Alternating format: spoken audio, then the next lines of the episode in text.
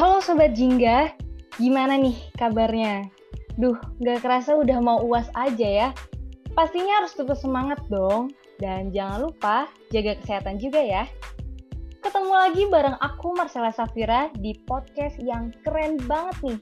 Apalagi kalau bukan Beranda Jurusan. Dan di episode kali ini kita mau bahas tentang jurusan sosiologi. Asik. Mana nih suaranya mahasiswa sosiologi?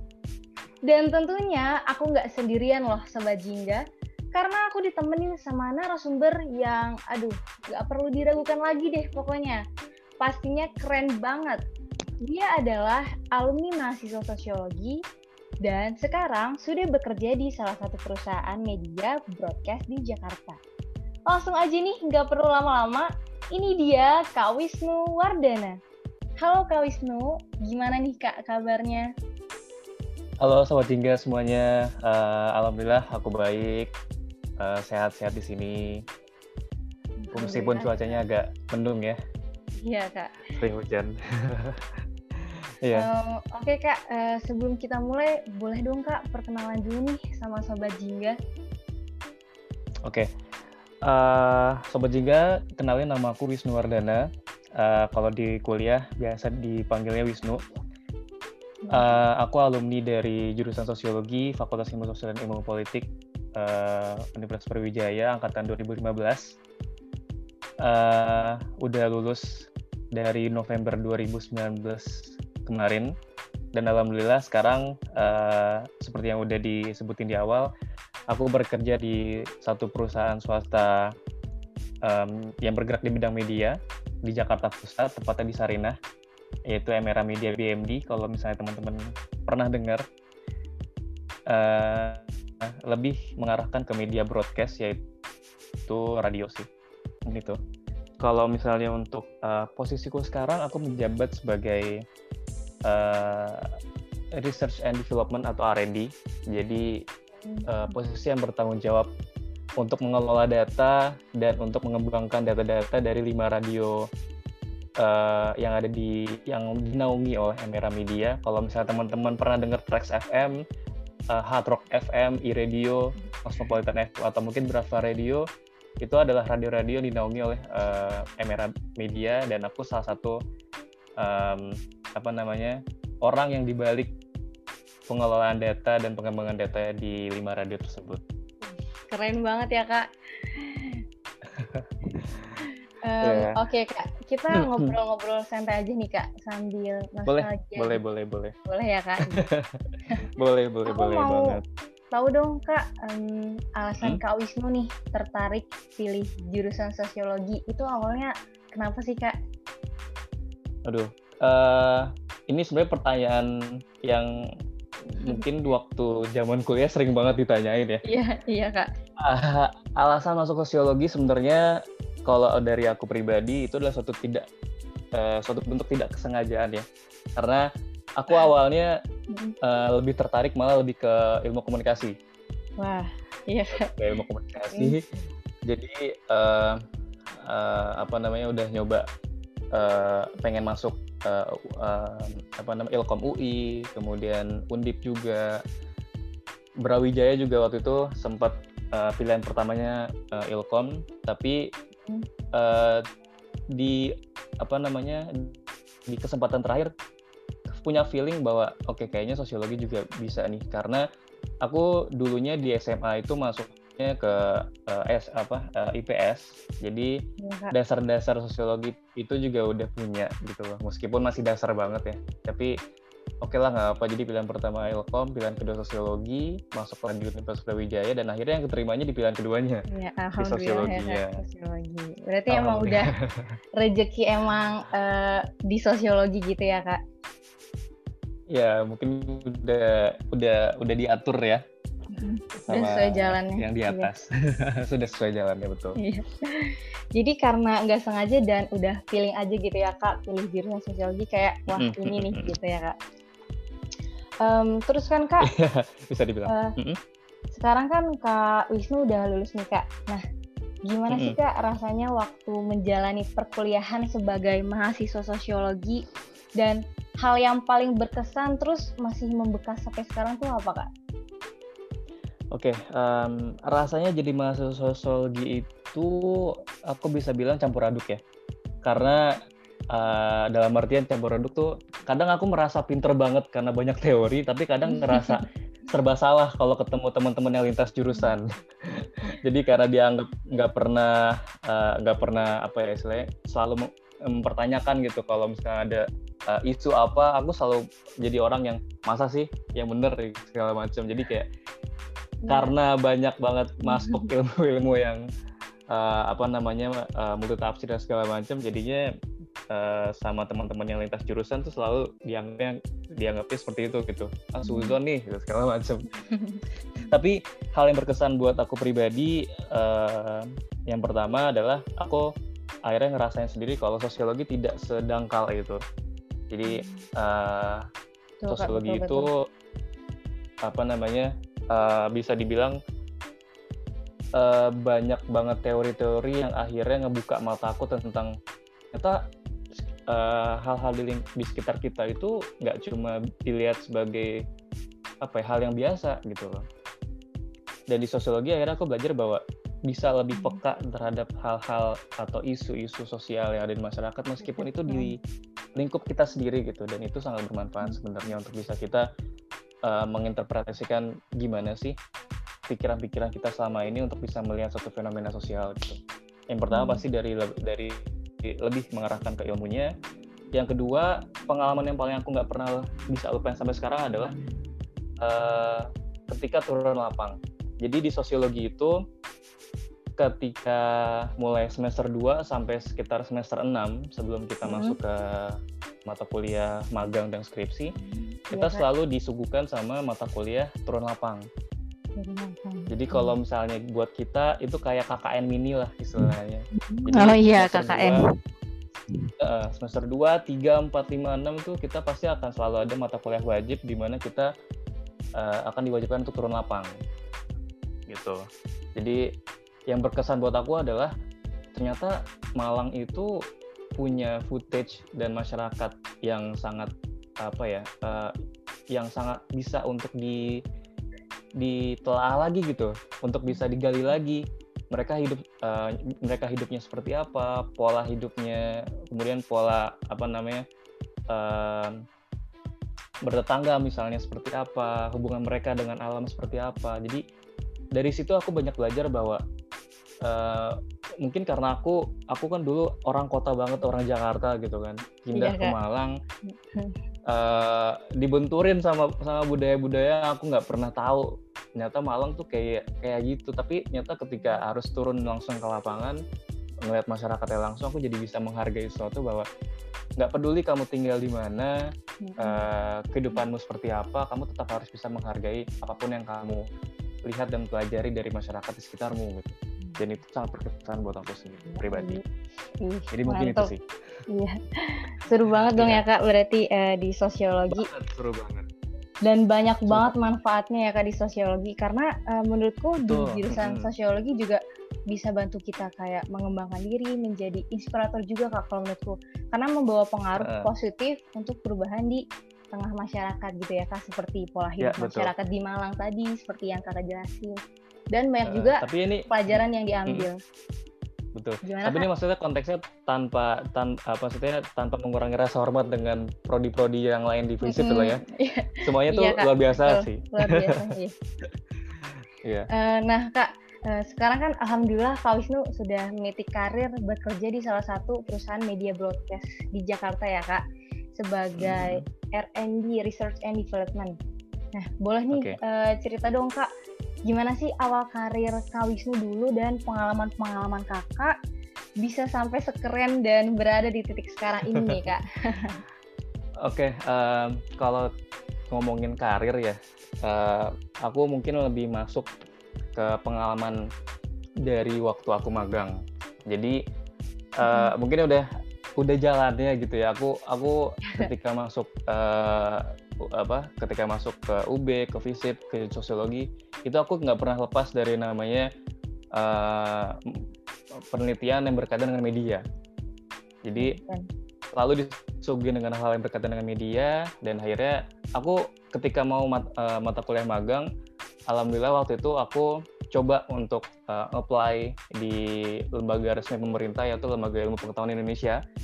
Mm-hmm. jadi di, di Gatot Subroto jadi uh, awalnya aku mulai suka dalam artian awalnya aku mulai memikirkan untuk oke okay, kayaknya gue concern di sini deh. Itu ketika aku magang di sana. Jadi uh, mungkin teman-teman di sini apa ya uh, punya mindset kerja di uh, apa ya lembaga penelitian tuh kayak gimana sih kaku atau enggak sih gitu. Ternyata sama kayak misalnya kamu ketemu dosen-dosen kamu yang uh, kece-kece parah gitu ya. Yang yang jadi uh, apa namanya dari dari dari LIPI aku belajar ternyata penelitian itu bisa dikemas dengan hal-hal yang menarik dan nggak membosankan gitu pembawaannya. Dan aku ketemu dengan para peneliti-peneliti hebat yang uh, mereka apa namanya punya basic dan uh, expert di bidang-bidang penelitian masing-masing. Jadi dari situ aku mutusin bahwa oke okay, kayaknya untuk uh, jenjang karir pengen deh untuk mengarah untuk untuk ngarahin ke arah penelitian.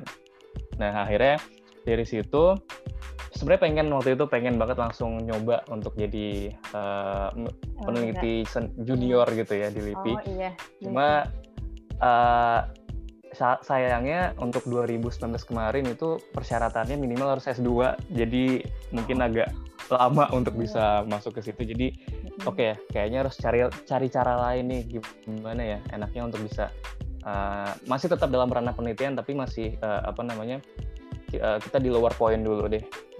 Nah, akhirnya setelah lulus November 2019 November 2019 lulus Januari 2020 uh, dapat panggilan interview pertama kali dari uh, Emira Media sebagai R&D itu akhirnya yaudah coba coba untuk uh, apa namanya interview dan segala macam akhirnya cocok jadi hmm. hal yang menarik adalah itu interview pertama aku kerja dan alhamdulillah aku keterima di situ. Oh, iya, jadi jadi mungkin udah udah udah rezekinya di situ. Udah rezeki jadi, okay. ya kak. Uh, betul. Jadi dari situ alhamdulillah juga keterimanya nggak jauh-jauh gitu dari bidang penelitian meskipun uh, nggak full penelitian karena hmm. di di R&D itu aku juga uh, belajar basic-basic gimana sih caranya untuk bisa uh, mencari pendengar-pendengar setia dari radio-radio yang ada di sana. Kemudian hmm. gimana sih cara untuk uh, melihat habit pendengar itu seperti apa. Jadi nggak full penelitian kita ngomongin soal angka atau penelitian kita ngomongin soal oke okay, uh, pendekatan quality quality segala macam itu uh, nggak seluas itu. Itu masih di hmm. dasar banget, masih di basic. Aku masih melihat hal-hal uh, yang uh, mengarahkan ke uh, pendengar secara umum. Tapi uh, so far aku enjoy jadi enjoy. Uh, dari enjoy banget jadi apa meskipun harus belajar anggaplah ketika ketika masuk ke dunia kerja aku harus belajar lagi dari dari nol gitu. Tapi aku enjoy dengan dengan lingkup uh, apa namanya dengan dengan ling, dengan lingkungannya.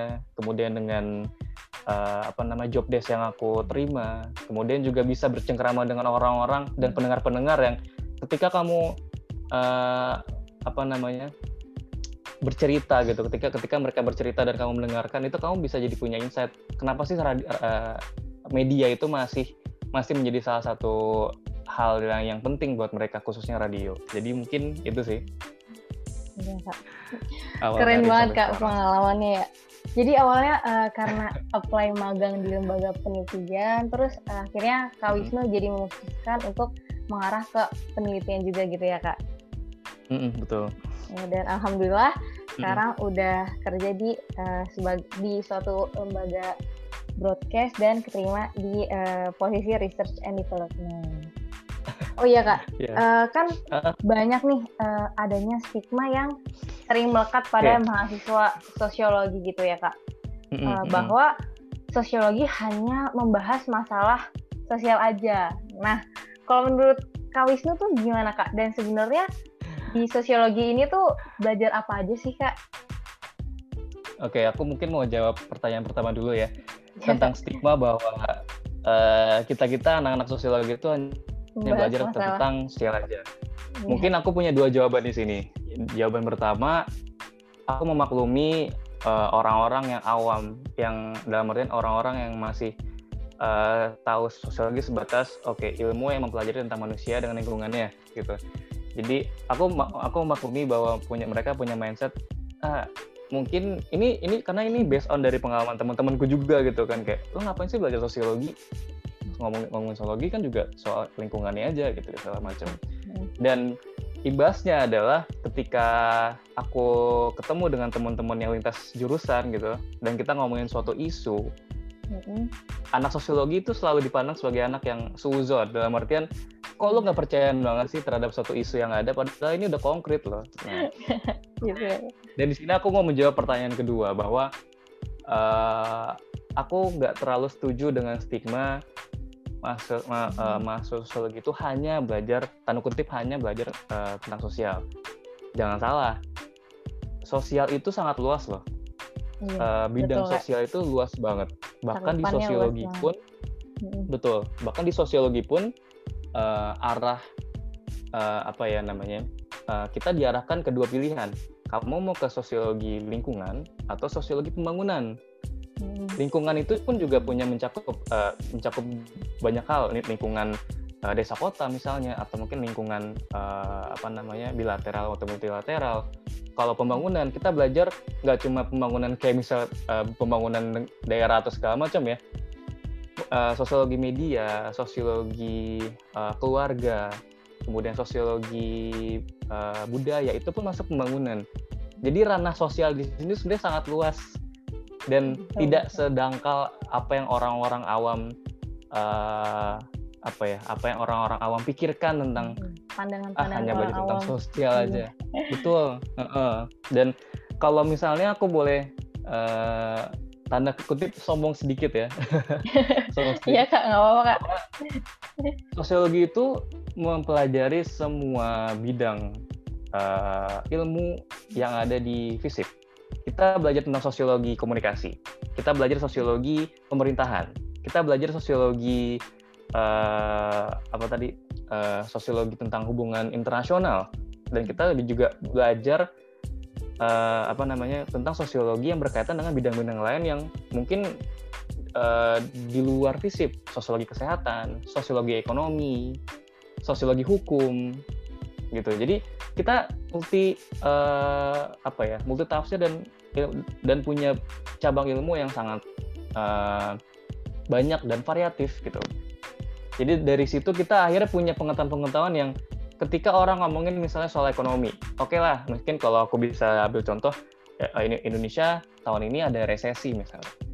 Hmm. Nah, kita sebagai anak sosiologi yang pernah belajar sosiologi hukum dan sosiologi ekonomi, kita punya pandangan yang uh, pertimbangan-pertimbangan kenapa Indonesia itu punya bisa sampai bisa resesi dan akhirnya ketika kita coba untuk ngomongin ini ke teman-teman lintas jurusan mereka pun kayak ah gila lu nggak percaya banget sih kalau Indonesia ini segala macam jadi kayak kita selalu mempertanyakan hal-hal karena kita juga punya uh, ilmu ilmu yang mempelajari soal itu gitu jadi mungkin uh, yang itu tadi ya jawabanku yang untuk yang kedua tadi poin kedua hmm. adalah aku tidak setuju dengan anggapan bahwa kita khususnya anak-anak sosiologi itu hanya belajar hmm. tentang sosial hmm. karena masalah-masalah sosial hmm, betul, betul. kak iya setuju banget kak karena menurutku di sosiologi juga kita diajarkan kayak perilaku selain perilaku dan sifat masyarakat uh, gimana sistem kehidupannya interaksi karakteristik kita juga hmm. belajar uh, multitafsir dan punya cabang ilmu yang variatif gitu ya kak di sosiologi dan cakupannya hmm, juga banget. sangat luas banget dan otomatis kalau cakupan yang dipelajari juga udah sangat luas, peluang karirnya juga luas dong ya kak. yeah, nah, yeah. Ngomongin soal karir nih kak, uh, banyak juga okay. pandangan dari orang awam nih bilang kayak lulusan sosiologi tuh bisa jadi apa ya? Apakah selalu berkaitan dengan humaniora masyarakat masyarakat aja? atau gimana gitu. Nah, kalau menurut Kak Wisnu, prospek kerja atau peluang karir dari jurusan sosiologi itu apa aja, Kak?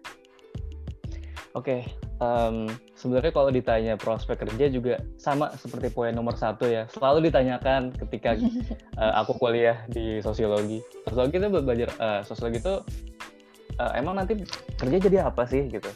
Emang emang banyak pekerjaan-pekerjaan yang berkaitan dengan sosial gitu kan. Uh, sebenarnya untuk menjawab ini aku punya versiku sendiri gitu ya. Dalam artian uh, semua ilmu semua cabang ilmu pasti punya jalannya masing-masing untuk masuk ke jenjang karir.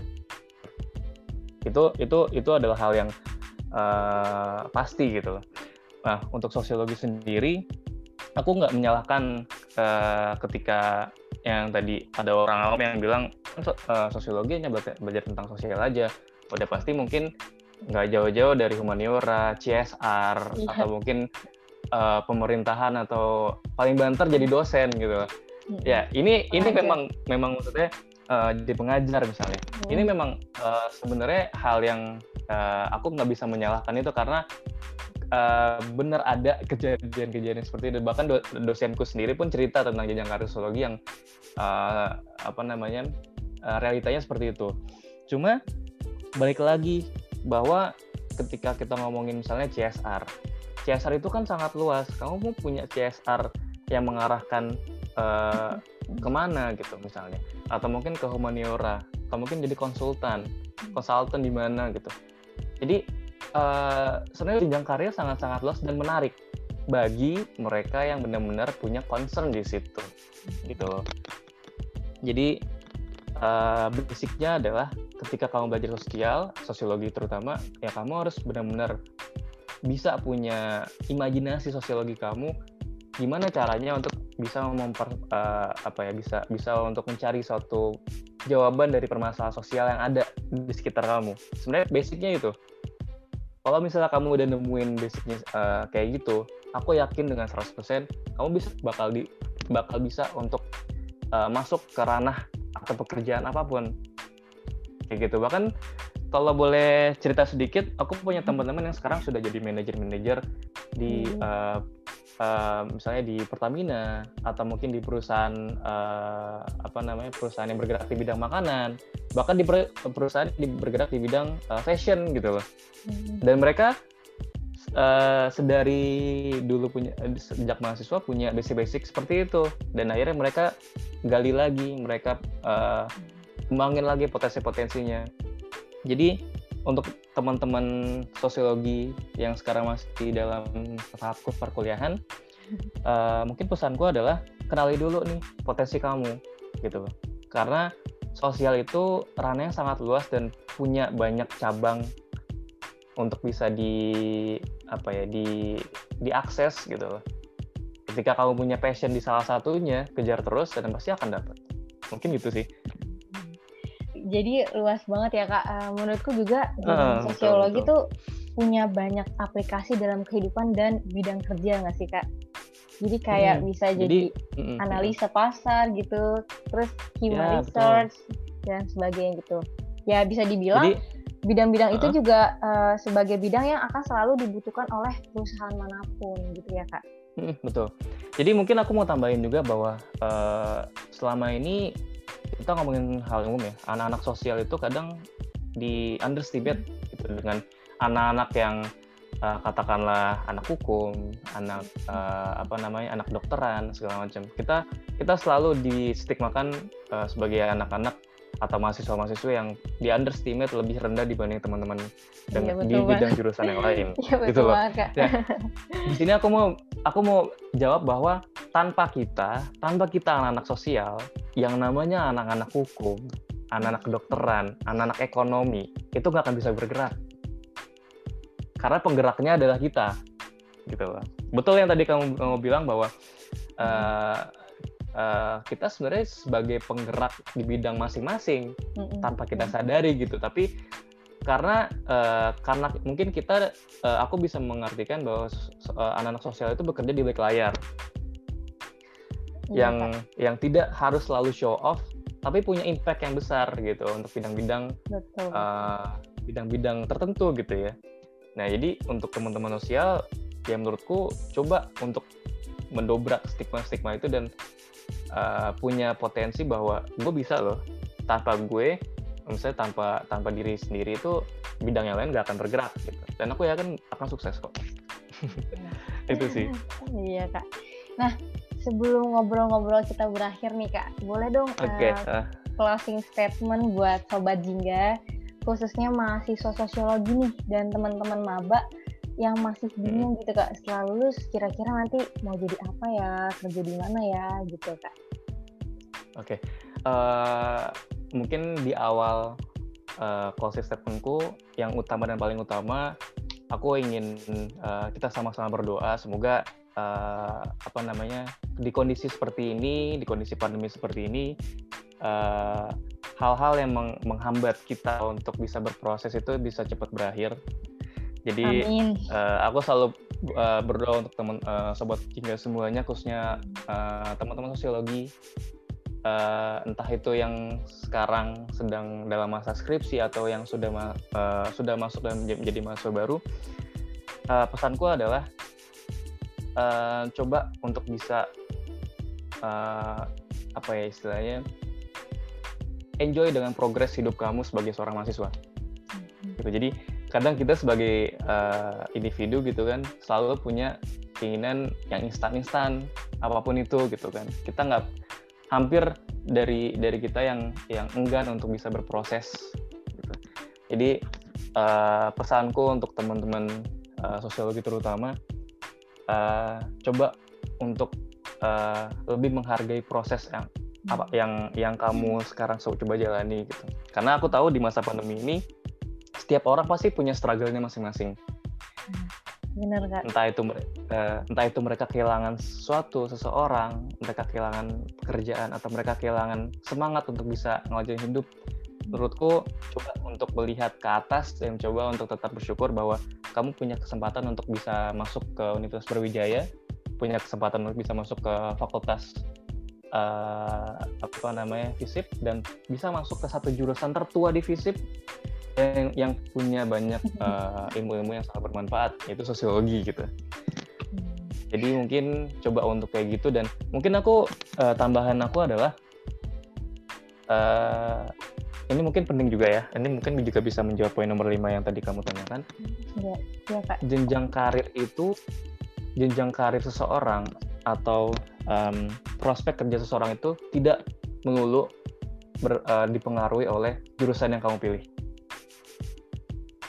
itu sih jadi kadang kamu uh, masuk jurusan apa tapi nanti kerja di mana jadi hmm. semua itu harus harus berasal dari diri kamu sendiri untuk bisa uh, mempertanyakan aku di, pengennya di mana sih? Aku pengennya nanti kerja di mana sih? Aku pengen jadi apa sih? Itu harus sudah kamu kamu tanamin di diri kamu sendiri supaya nantinya nggak ada lagi uh, cerita-cerita bahwa uh, uh, aduh salah salah masuk jurusan nih. Kayak aduh kesesat nih dan segala macam. Mungkin itu semua bisa hilang kalau bisa kamu bisa tahu awalnya potensi kamu itu di mana harus udah ada sih. planning juga gitu ya kak betul banget harus ada planningnya dari awal mantap oke deh Makasih ya Kak Wisnu atas Oke, okay, kembali sama-sama. Seneng uh, atas sharing pengalaman dan ilmu ini. Iya uh, udah menyempatkan waktunya juga hadir di podcast Beranda Jurusan. Sama-sama, semoga uh, apa bermanfaat untuk teman-teman semua dan sukses ya. untuk uh, prokernya. Iya, amin. Oke deh. Nah, okay. sobat Jingga, gimana tadi sharing-sharingnya? Seru banget kan? Pastinya kalian jadi lebih paham dong tentang jurusan sosiologi. Tapi sayang banget nih, gak kerasa kita udah di penghujung dan episode kali ini merupakan episode terakhir nih dari Beranda Jurusan. Makasih untuk Sobat Jingga yang udah setia menjadi pendengar podcast Beranda Jurusan. Semoga sharing-sharing selama ini mengenai jurusan-jurusan di FISIP dapat bermanfaat ya Sobat Jingga. Oke Sobat Jingga, aku Marcella Safira, pamit undur diri. Stay safe, stay healthy, and stay happy. See you guys. Dah.